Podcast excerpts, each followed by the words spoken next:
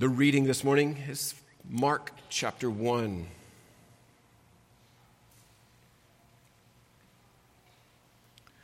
Mark chapter 1. We'll begin reading in verse 32 and read to the end of the chapter. Mark 1, beginning in verse 32. When evening came, after the sun had set, they began bringing to him all who were ill and those who were demon possessed. And the whole city had gathered at the door. And he healed many who were ill with various diseases and cast out many demons. And he was not permitting the demons to speak because they knew who he was. In the early morning, while it was still dark, Jesus got up, left the house, and went away to a secluded place and was praying there. Simon and his companions searched for him. They found him and said to him, Everyone is looking for you. He said to them, Let us go somewhere else to the towns nearby, so that I may preach there also, for that is what I came for. And he went into their synagogues throughout all Galilee, preaching and casting out the demons. And a leper came to Jesus, beseeching him and falling on his knees before him and saying, If you are willing, you can make me clean. Moved with compassion, Jesus stretched out his hand and touched him and said to him, I am willing, be cleansed. Immediately the leprosy left him and he was cleansed. And he sternly warned him and immediately sent him away. And he said to him, See that you say nothing to anyone, but go, show yourself to the priest, and offer for your cleansing what Moses commanded as a testimony to them.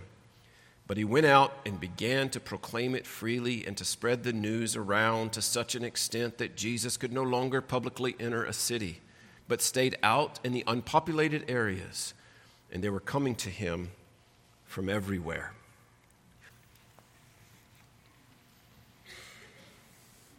If you think back with me for a moment to the complementary reading from 2 Kings 5 and the story of Naaman, We've titled this morning, First Things First.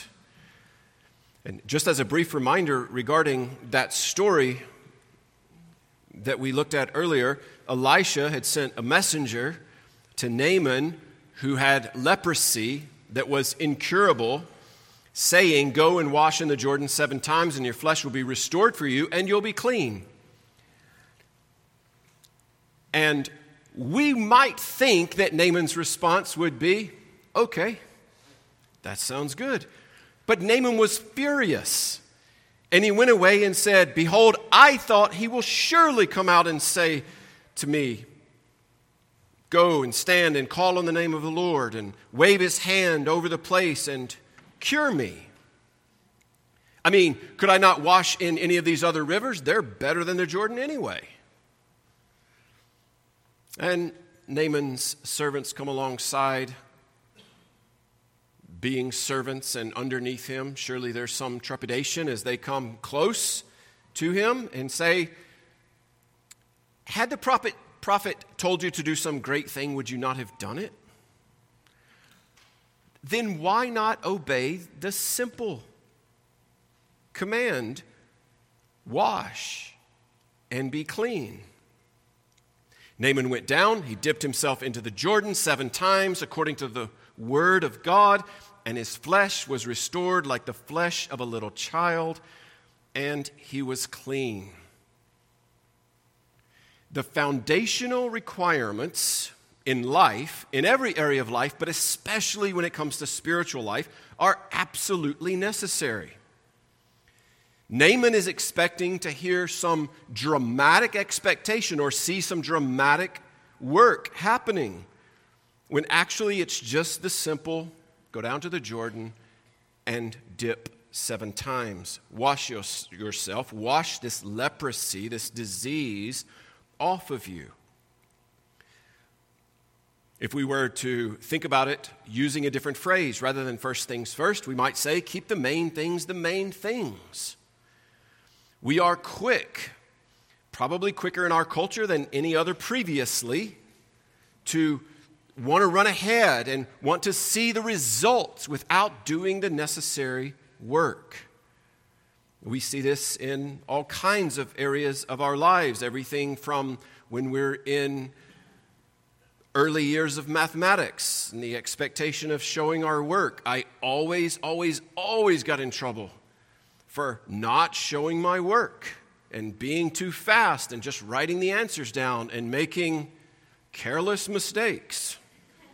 That's what I always heard. These are careless mistakes. So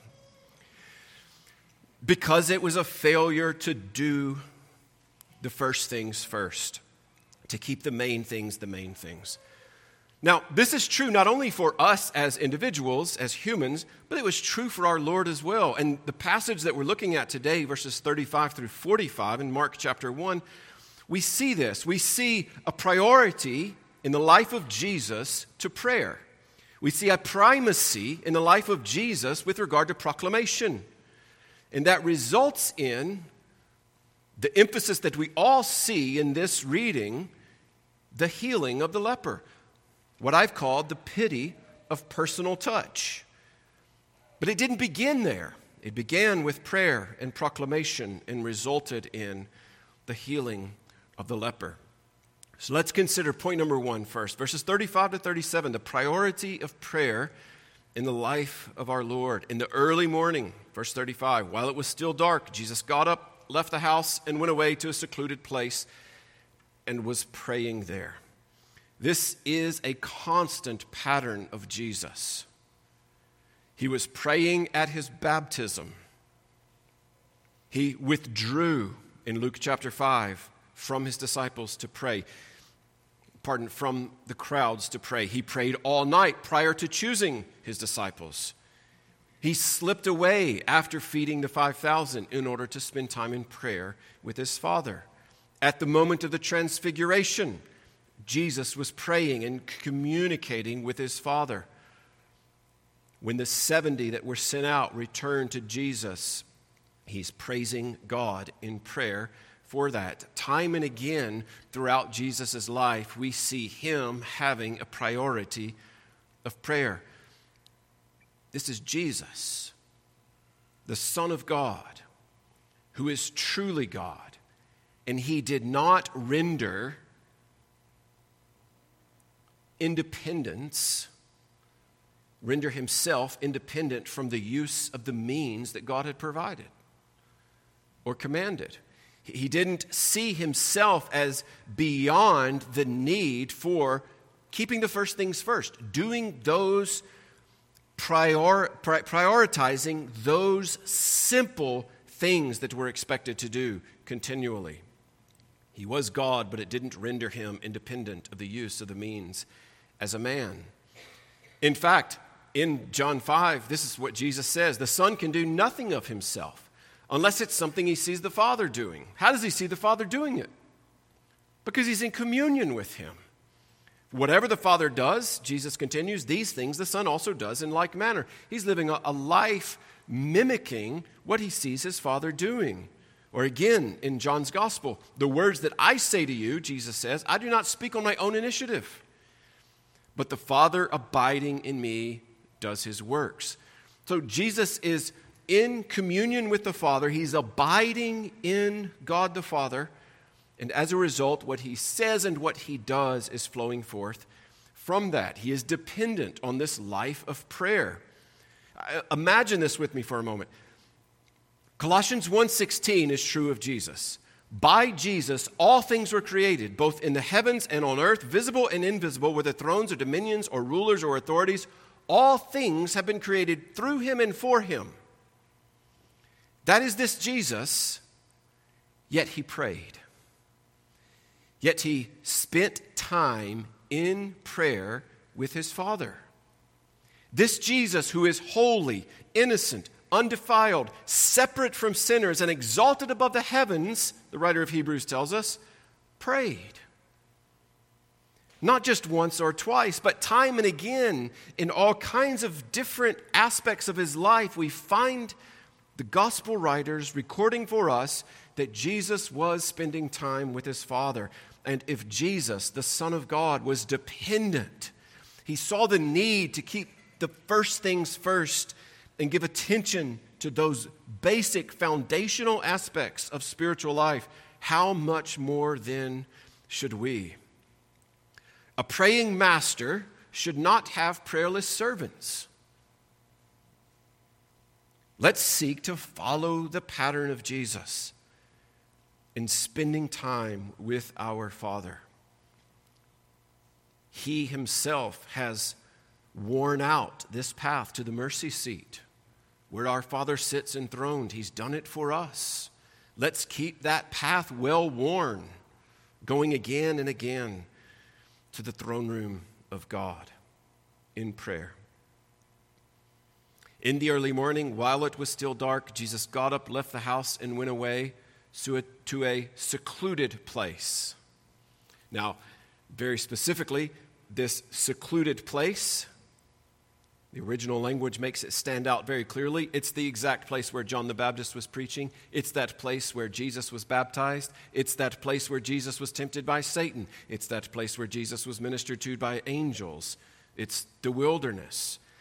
Jesus got up and got away, whatever it took, to find a place, to find time to spend with his Father. And as a result of Jesus seeking to spend time praying to his Father, Simon and his companions, verse 36, searched for him. No, search for him.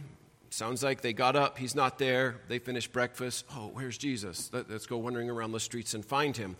Um, it, it's a bit of an anemic translation compared to the actual phrase which might better be stated, Simon and his companions pursued him.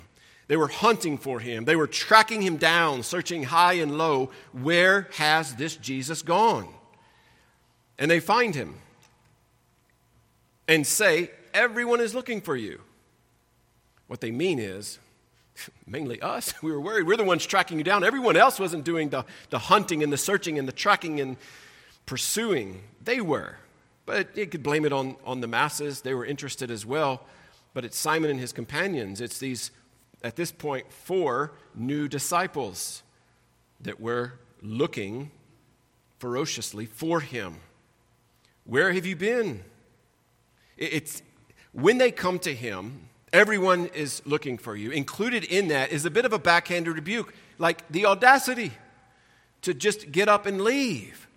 You left us even in this, everyone looking for you, the connotation is everyone is making, or we specifically, are making a valiant effort, not so much to know where you are or why you've gone there, but it's seeking to control. Rather than find him in order to submit and follow, it's seeking to, to know in order to control. Notice Jesus' response in verse 38. Jesus is up, he's out of the house, into the wilderness, praying. Peter, Andrew, James, and John searching for him, hunting him down, searching high and low. And when they find him, they say, Everyone is looking for you. Jesus says, verse 38, Let us go somewhere else to the nearby towns so that I may preach there also. That is what I came for. Jesus doesn't say, Fantastic! I was hoping for a crowd to follow me. Let's plant a church.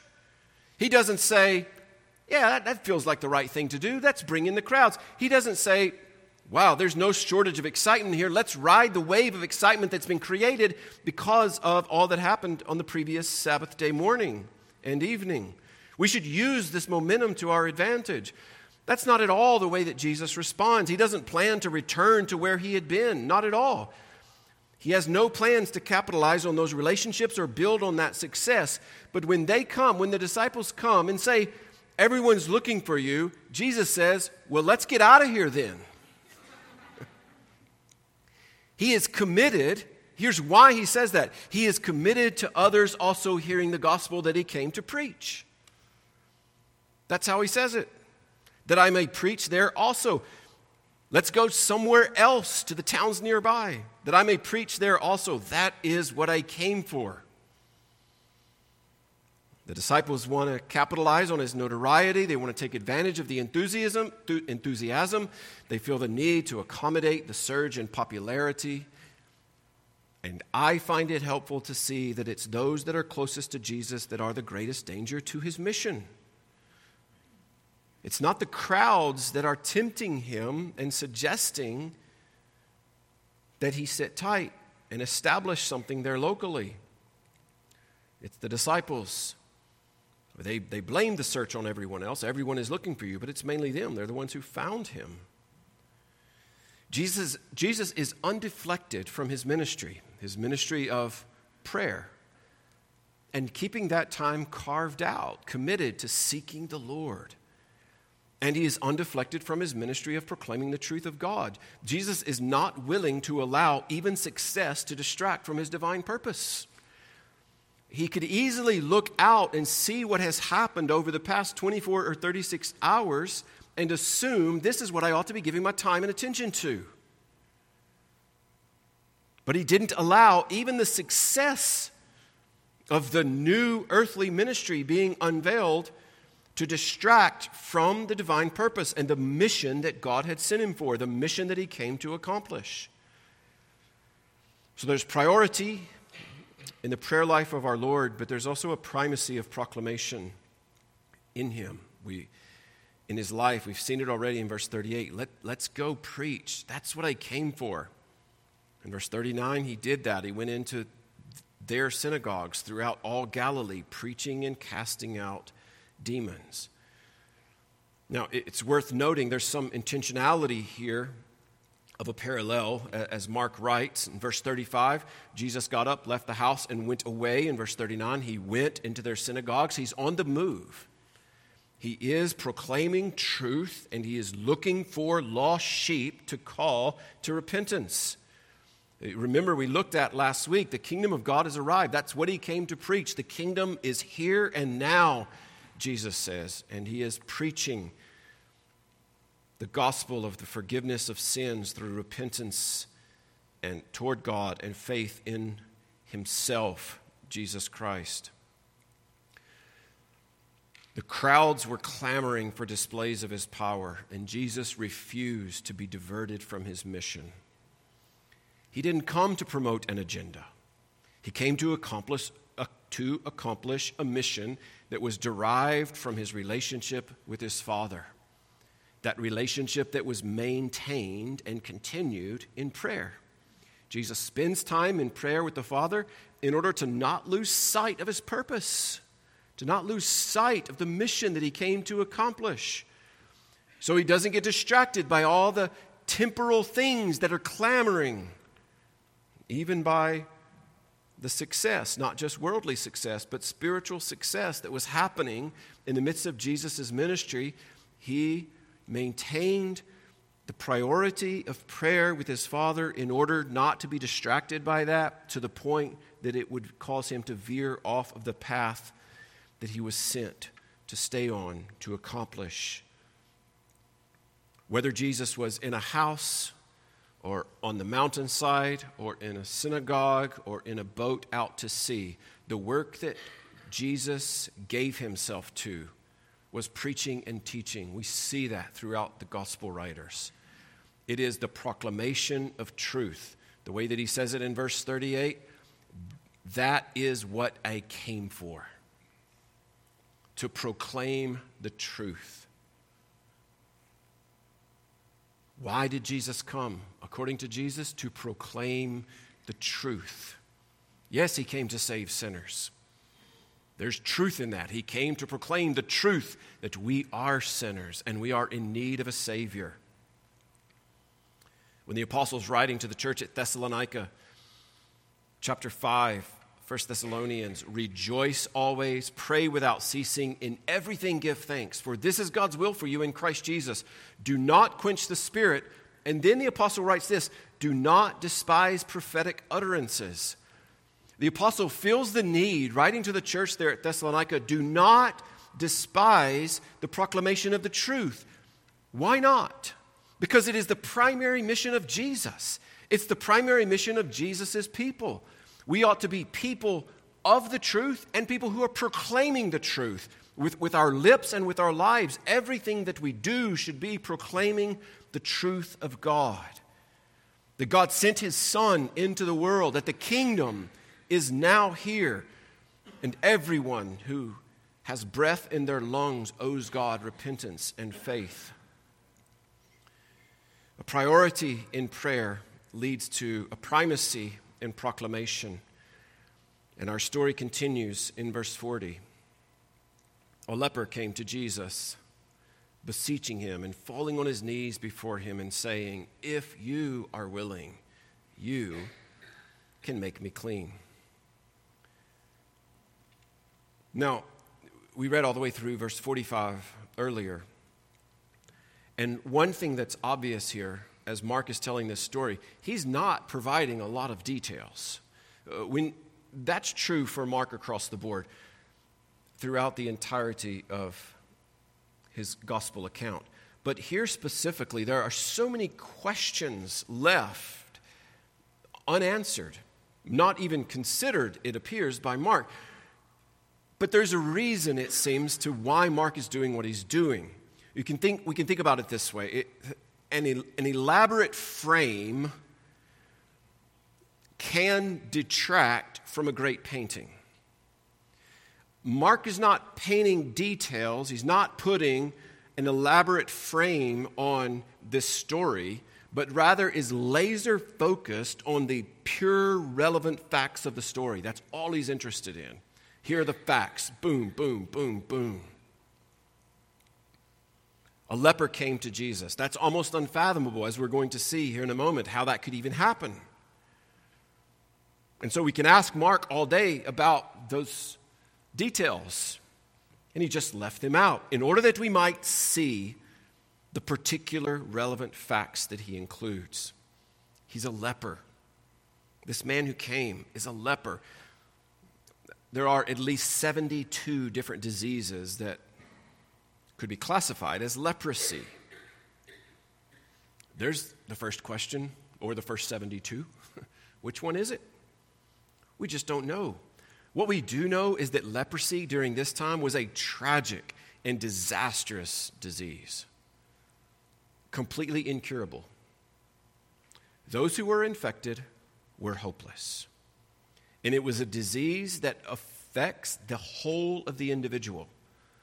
It doesn't just affect one aspect here or there. All of who you are is affected by this awful disease. Listen to this quote this describing leprosy. Hair falls from the head and eyebrows, fingers Nails and toenails loosen, decay, and drop off. Joint after joint of the fingers and toes shrink up and slowly fall off. The gums are absorbed and the teeth disappear. The nose, the eyes, the tongue, and the palate are all slowly consumed. It is an awful disease. Leprosy is nothing better than a horrible, lingering death A couple of quotes regarding it. The father of all uncleanness, leprosy. Leprosy, a living death. It is easier to raise the dead than to cure leprosy. Lepers were not just unwell, they didn't just have a sickness or an illness, but they were also unclean. It's one of the reasons that the pictures of these healings, the healings of lepers, are so wonderfully helpful for us.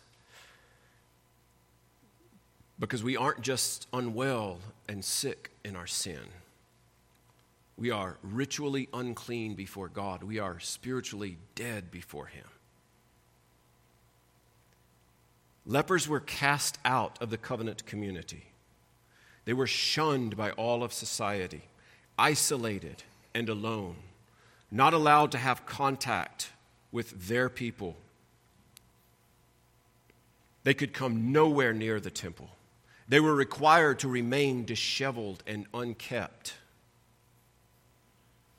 They were cut off from the congregation. They were cut off from the city by walls. They weren't even allowed into the populated areas. They could live in a community of lepers only and always. There were no exceptions. They were removed from everyday society with tattered clothing and their mouth covered. If anyone was in earshot of them, they had to cover their mouth and shout, Unclean, unclean, to notify the person who may not be able to see the evidence of leprosy from a distance, but would hear and know, I want no part of them. I cannot go close to them. They were rejected by everyone. They lost their family, they lost their spouse, they lost their children, they lost their home, they lost their friends, they lost their job. They were isolated from all healthy human contact. If you want to know more about leprosy, go read Leviticus 13 and 14. It reads like an ancient dermatological manual. They're required to stay 50 feet away from everyone. Just going into a building, the whole building was defiled if a leper entered it. If a leper stood under a tree, everyone else who passed under that tree was defiled and unclean as a result. It was illegal to greet, even waving at, a leper. The religious leaders, especially, they were not allowed to wave at someone who had leprosy, it defiled them. Lepers were victims of more than just the disease. The disease would be bad enough, but leprosy robbed them of their health, and leprosy robbed them of their name. Leprosy robbed them of their occupation. Leprosy robbed them of their hobbies. Leprosy robbed them of their family and all fellowship. It robbed them of their worshiping community lepers were considered walking corpses. That's even how Aaron, Moses' brother, referred to their sister Miriam. Numbers 12 12, like one dead, with flesh half consumed. A miserable disease. Numbness, the nerves die in the infected areas resulting in extremities falling off. One surgeon refers to leprosy as a painless hell. Painless because the numbness has set in, but hell because of all of the results of the disease.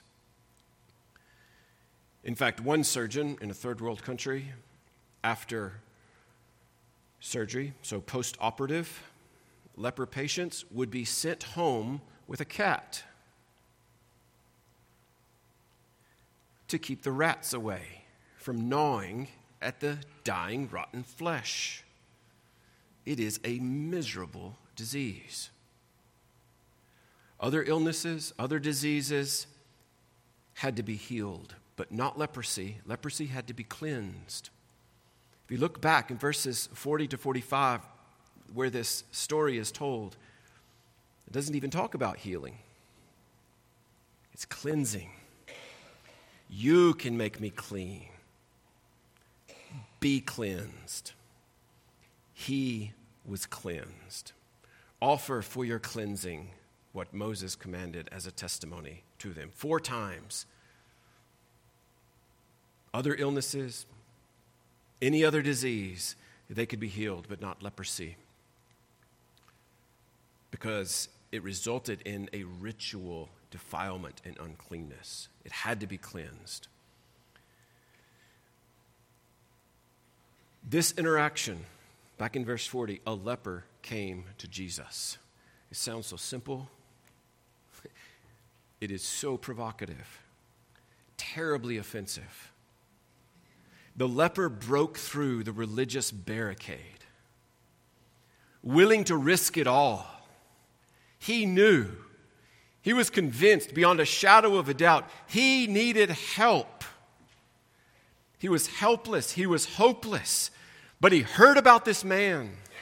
And if this man can heal diseases in a way that I've heard about, then I'm willing to risk it all. And he breaks the law. He breaks custom in hopes of being made whole again. He was desperate for help, and desperate times call for desperate measures. He was willing to do whatever it took, and so he breaks through the religious barricade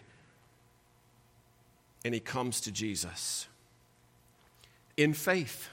What we see happening here in this leper is belief in the living God, the Son of God.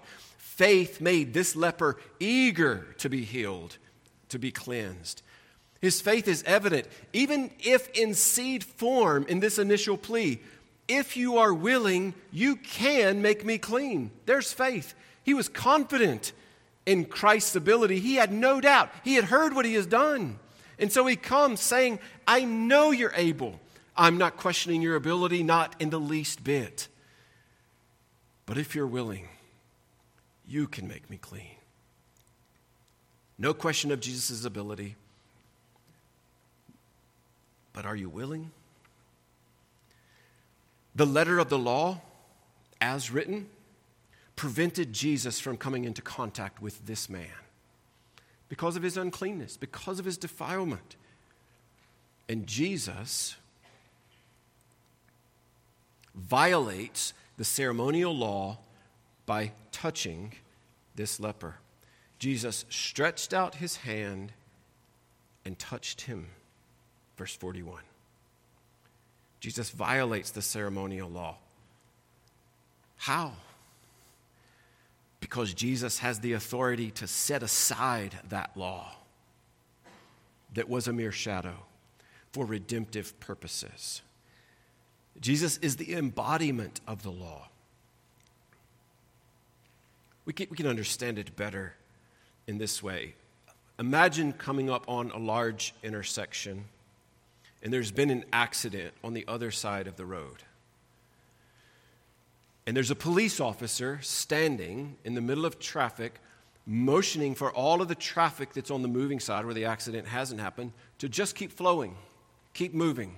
And as you approach the intersection, the light turns from green to yellow to red. The police officer is oblivious to the traffic light and just continues motioning, Everyone come on, everyone come on. What do you do? You keep driving. Why? Because you obey the embodiment of the law, not the letter of the law. Jesus is the embodiment and the enforcer of the law. He's not in opposition to the law, not in any way. Now, he does oppose the hypocritical applications of the law, but he's not in opposition to the law.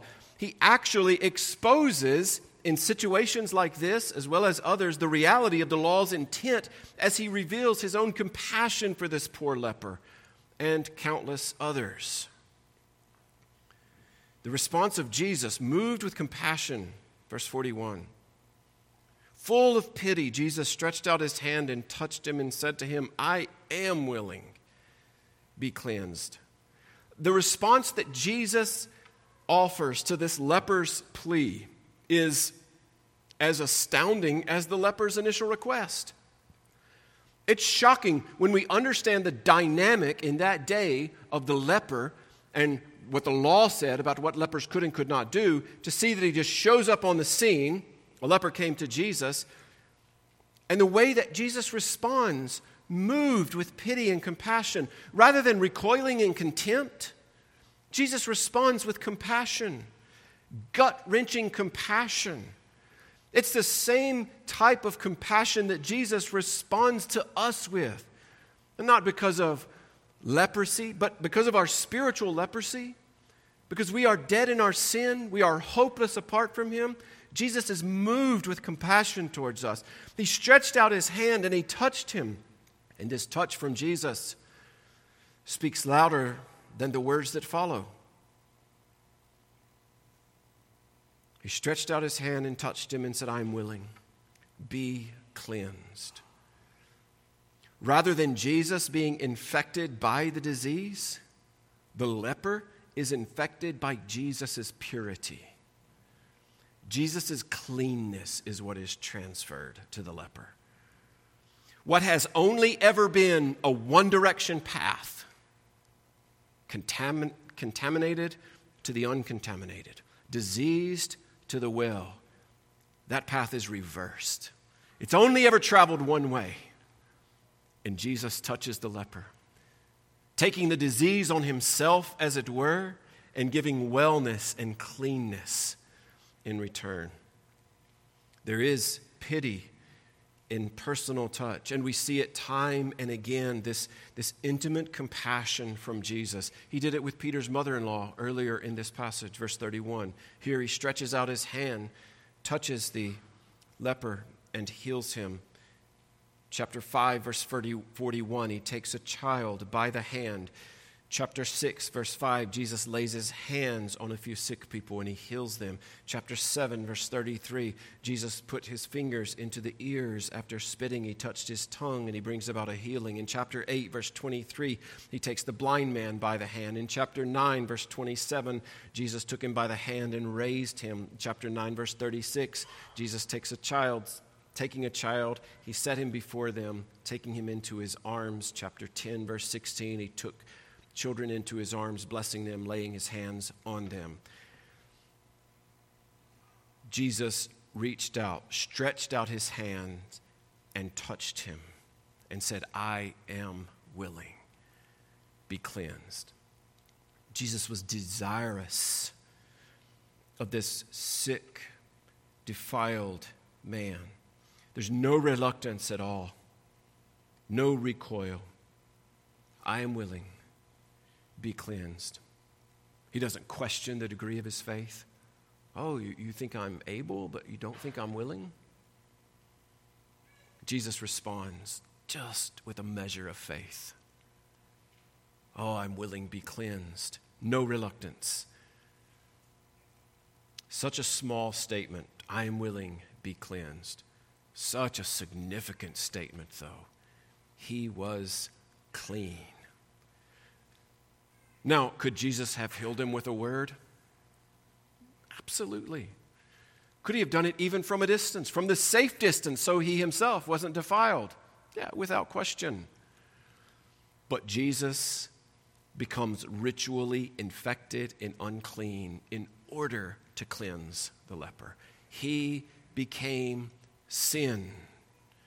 God made him, Jesus, who knew no sin, to be sin on our behalf 2 corinthians 5.20 so that we might become the righteousness of god in him. The picture that we see happening physically with this leper of jesus absorbing as it were the sickness and the disease and giving physical health to this man is a wonderful picture of what is happening when jesus who is perfect and knew no sin was made sin on our behalf. He took on our sin, not being guilty of it, but being responsible for it. And he took it to the cross and he dealt with it there. And all the righteousness that he had earned from the moment of his birth to the point of his death is then credited to us in this wonderful transaction. Christ takes our sin to bring about our cleansing, our purifying the mind of Christ towards sinners is the mind of Christ that we see displayed towards this leper. I am willing. Be cleansed. And immediately, verse 42, the leprosy left him and he was cleansed. By the word of his power and the pity of his personal touch, Jesus healed a disease for which there was no known cure.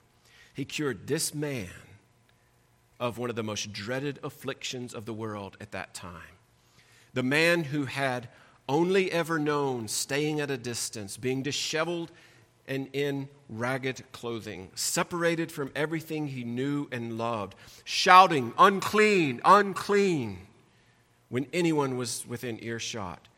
Imagine hearing this man now I'm clean. I'm clean. Christ has made me well. It looks like that is what he did, though he shouldn't have. Verse 43 Jesus sternly warned him. So, included in this idea is a snorting or flaring of the nostrils. Jesus was serious about his obedience after being cleaned. He sternly warned him and he sent him away. He said, Say nothing to anyone except go to the priest, offer for your cleansing what Moses commanded as a testimony to them. Show yourself to the priest. offer for your cleansing what Moses commanded. Uh, this is helpful here because we see that what Jesus was doing by interacting with this leper previously, which was against the law as written, Jesus wasn't throwing out this law. He wasn't usurping this law. He was, at this point, instructing this former leper, now made clean, to obey the law as it applies to leprosy. Literally saying, okay, the, the scriptures are clear. This is how you respond now. Those who have been cleansed must go through these pathways. You must do these things. First things must come first. The ceremonial law was the gospel in bud form, but its full bloom is in Christ. And so there's, there's more, more clarity now in Him who came as the full bloom of the gospel, the substance of what was previously a shadow. To continue to live with the law as primary is like burning a candle for light underneath the noonday sun. It, it makes no sense. But seeing what God has said in His law, and seeing who Christ is, and seeking to obey based on who Christ is and what He's done, is the pathway for us to keep the first things first. Say nothing to anyone. We've seen this already in Mark's gospel, that Jesus was earnest about guarding the veil of his messianic identity. It needed to maintain, be maintained as a secret for some time because people misunderstood the mission. We've already noted that even his disciples misunderstood the mission. But the masses, for sure, the crowds misunderstood the mission. They desired deliverance, which wasn't bad. They wanted deliverance from disease and demons and Rome, and that's why they're coming to him but they needed deliverance from their sins, and they were not yet convinced of this, which is why Jesus said, I must proclaim the truth to them. Jesus' mission was to convince them of their need by proclaiming the truth.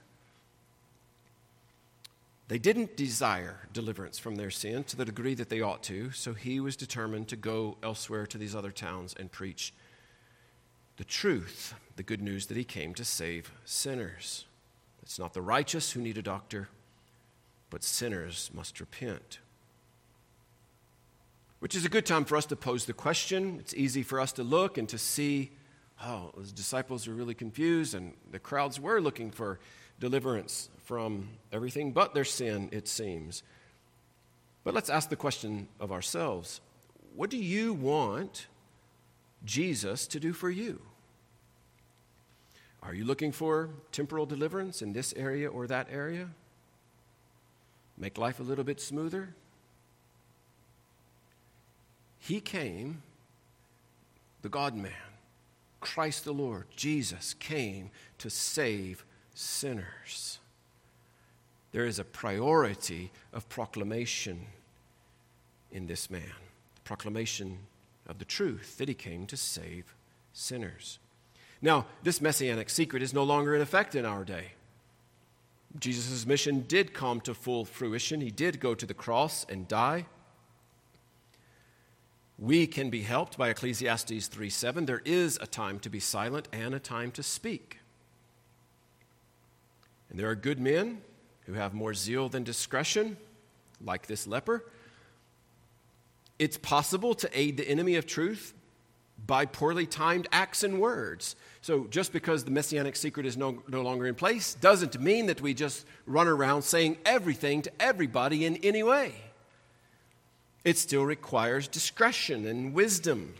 Prudence must be allowed to, with regard to the truth. I mean, it, it's shocking to me still to read passages like this and to hear Jesus say, Don't tell anybody.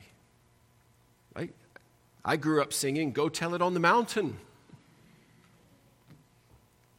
And there's a truth to that, but there's a time to be silent and a time to speak.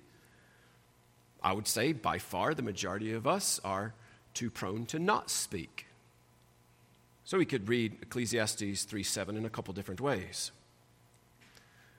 a time to be silent and a time to speak. for those of us who want to say more, or there's a time to be silent and a time to speak for those of us who would like to stay quiet and not speak when we ought to. But we want to seek balance. How does that happen? By keeping first things first, by having a priority of prayer with our Father, by being committed to the proclamation of truth.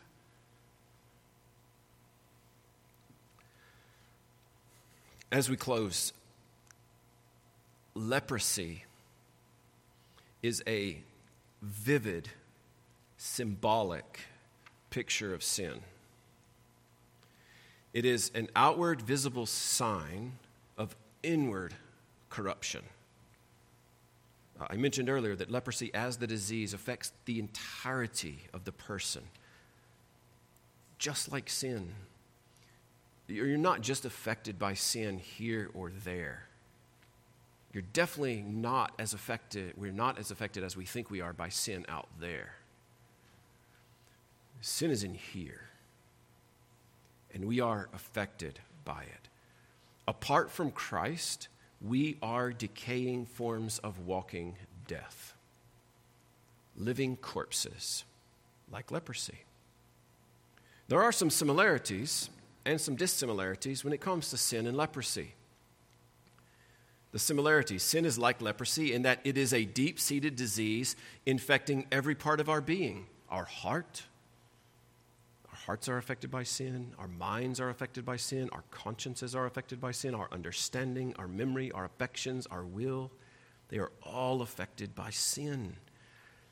Sin, like leprosy, makes us unfit and disqualified from God's family.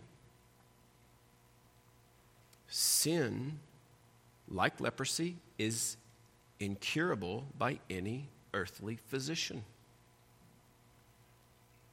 But sin is unlike leprosy as well. Because with leprosy, not everybody gets it. But with sin, there are no exemptions. Every one of us are affected by it. No one is exempt from sin, and no one is exempt from sin's effects. Think about this story here in Mark chapter 1. The leper begins as an outcast on the outside, he ends up on the inside because he's clean. But due to the leper's complacent disregard for Christ's command to tell no one, Jesus begins our story inside the village and he ends up on the outside of the city, away from everyone. He went out and began to proclaim it freely, the leper did, and spread the news around to such an extent that Jesus could no longer publicly enter a city, but stayed out in unpopulated areas. We see this switch taking place, which is what happened on the cross.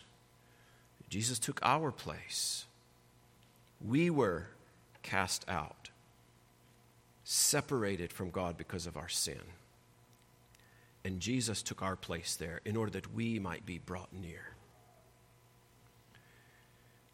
For Christ in his life, he was committed to keeping the main things the main things, keeping first things first, yet never unwilling to show pity and compassion. When the leper shows up in verse 30, a leper came to Jesus. That's not the time that Jesus ran away to a secluded place to pray. He was never unwilling to show pity and compassion, yet always committed to the priority of prayer and to the proclamation of the truth.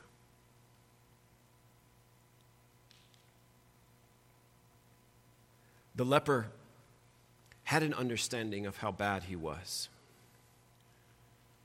but he lacked a confidence of Christ's willingness to save him. We need an understanding of how bad off we are apart from Christ. And apart from Christ, we can't really grasp it, but the truth of His Word is clear. We are doomed to die an eternal death. It's hard to imagine things being any worse than that.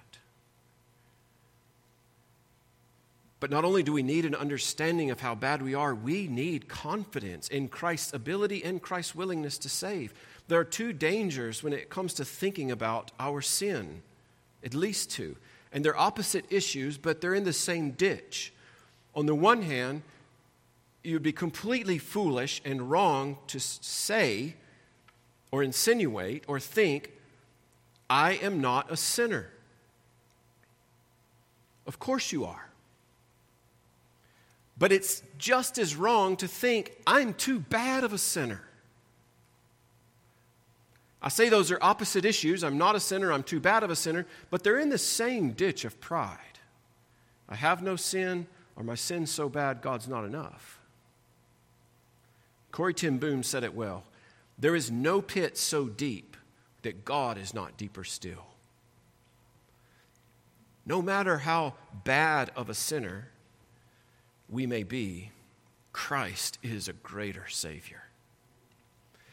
He is not slow about his promise, as some count slowness, but he is patient towards you, not wishing for any to perish, but for all to come to repentance. God, our Savior, desires all men to be saved and to come to a knowledge of the truth. We need an understanding of how bad off we are, but we also need confidence, faith in God that His Son is both able and willing to save us from our sins, to cleanse us from all unrighteousness. The leper in our story is like a picture. We can think of it more like a mirror. Every one of us either has been or still is in the leper's place helpless, hopeless apart from Christ. As we plan to come to the table in a few moments, if you are still in your sin, will you not do as the leper did? Receive the cleansing hand of Christ? If not, why not?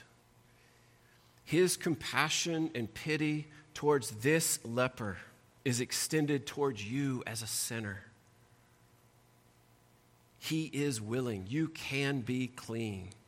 He is able. Consider the reality that this poor leper had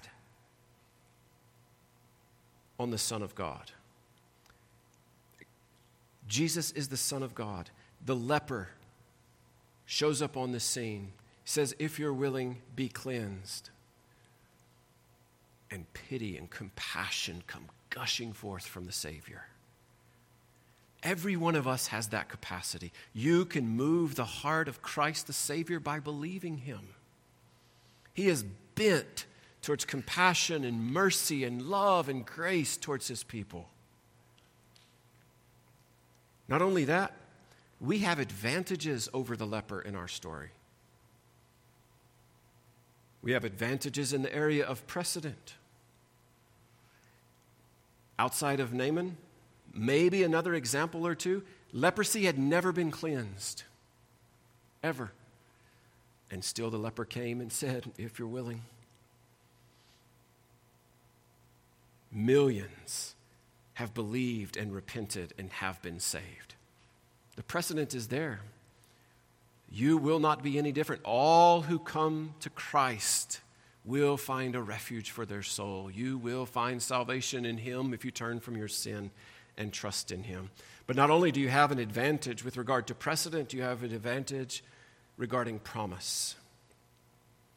There are no promises to be cleansed from leprosy. Not one. And yet the leper came, taking the chance. But the scriptures, on the other hand, are full of promises to all those who come to Christ. Why not come to Him? Why not fling yourself onto His mercy? If you are in your sin today, if you are not in Christ, you are in your sin. Why not fling yourself onto the mercy of the Lord? Prove that the passage here is true, that Jesus responds in mercy and compassion come to Him, turning from your sin and putting your faith and your trust in Him. Come to Christ. And if you've come to Christ, then come to the table in just a few moments. The body and the blood of our Lord are represented in the elements in order for us to commemorate Christ's death, burial, resurrection, and soon return. We have the privilege of coming together, acknowledging our union with Christ and the blessing of fellowship that we have one with another. We take of his body that was broken for us, we drink of the cup of his blood that was shed for the remission of sin, and we glory, revel in the reality of the gospel and the comfort and knowledge of sins forgiven. If you're in Christ, please do come and worship Him at the table. If you're not in Christ, the table is not for you, but He who is represented here at the table is for you, and He stands ready with His arm reached forth, ready to show you compassion and forgiveness. So do come to Christ. Run to Him and find forgiveness for your sins. He stands ready to save and has promised to save everyone who comes. He will in no way cast any one of us out if we come to Him believing and trusting. If you're in your sin, turn from it and come to Christ. If you're in Christ, come to the table and commemorate His life and death, His burial and His resurrection, and the promise of His coming. Parents, you have the responsibility to give guidance to your children. You know where they stand with the Lord guide them wisely. Be careful even with your own life, everyone. We're warned in Scripture not to take in an unworthy manner, to, to come and to commemorate in an unworthy manner. We don't want to do that. We want to be sure that we're living honest lives before God and among one another. But we do want to come and to commemorate our Savior together, acknowledging the union that we have with Him and the union that we have with one another. I'm going to pray. Then the pianist will be playing. It'll give us an opportunity to come and to take and return to eat and drink here at the table and to return to our seats. And after everyone has had a chance to take of the supper, uh, we will stand and sing in closing. Let's pray together.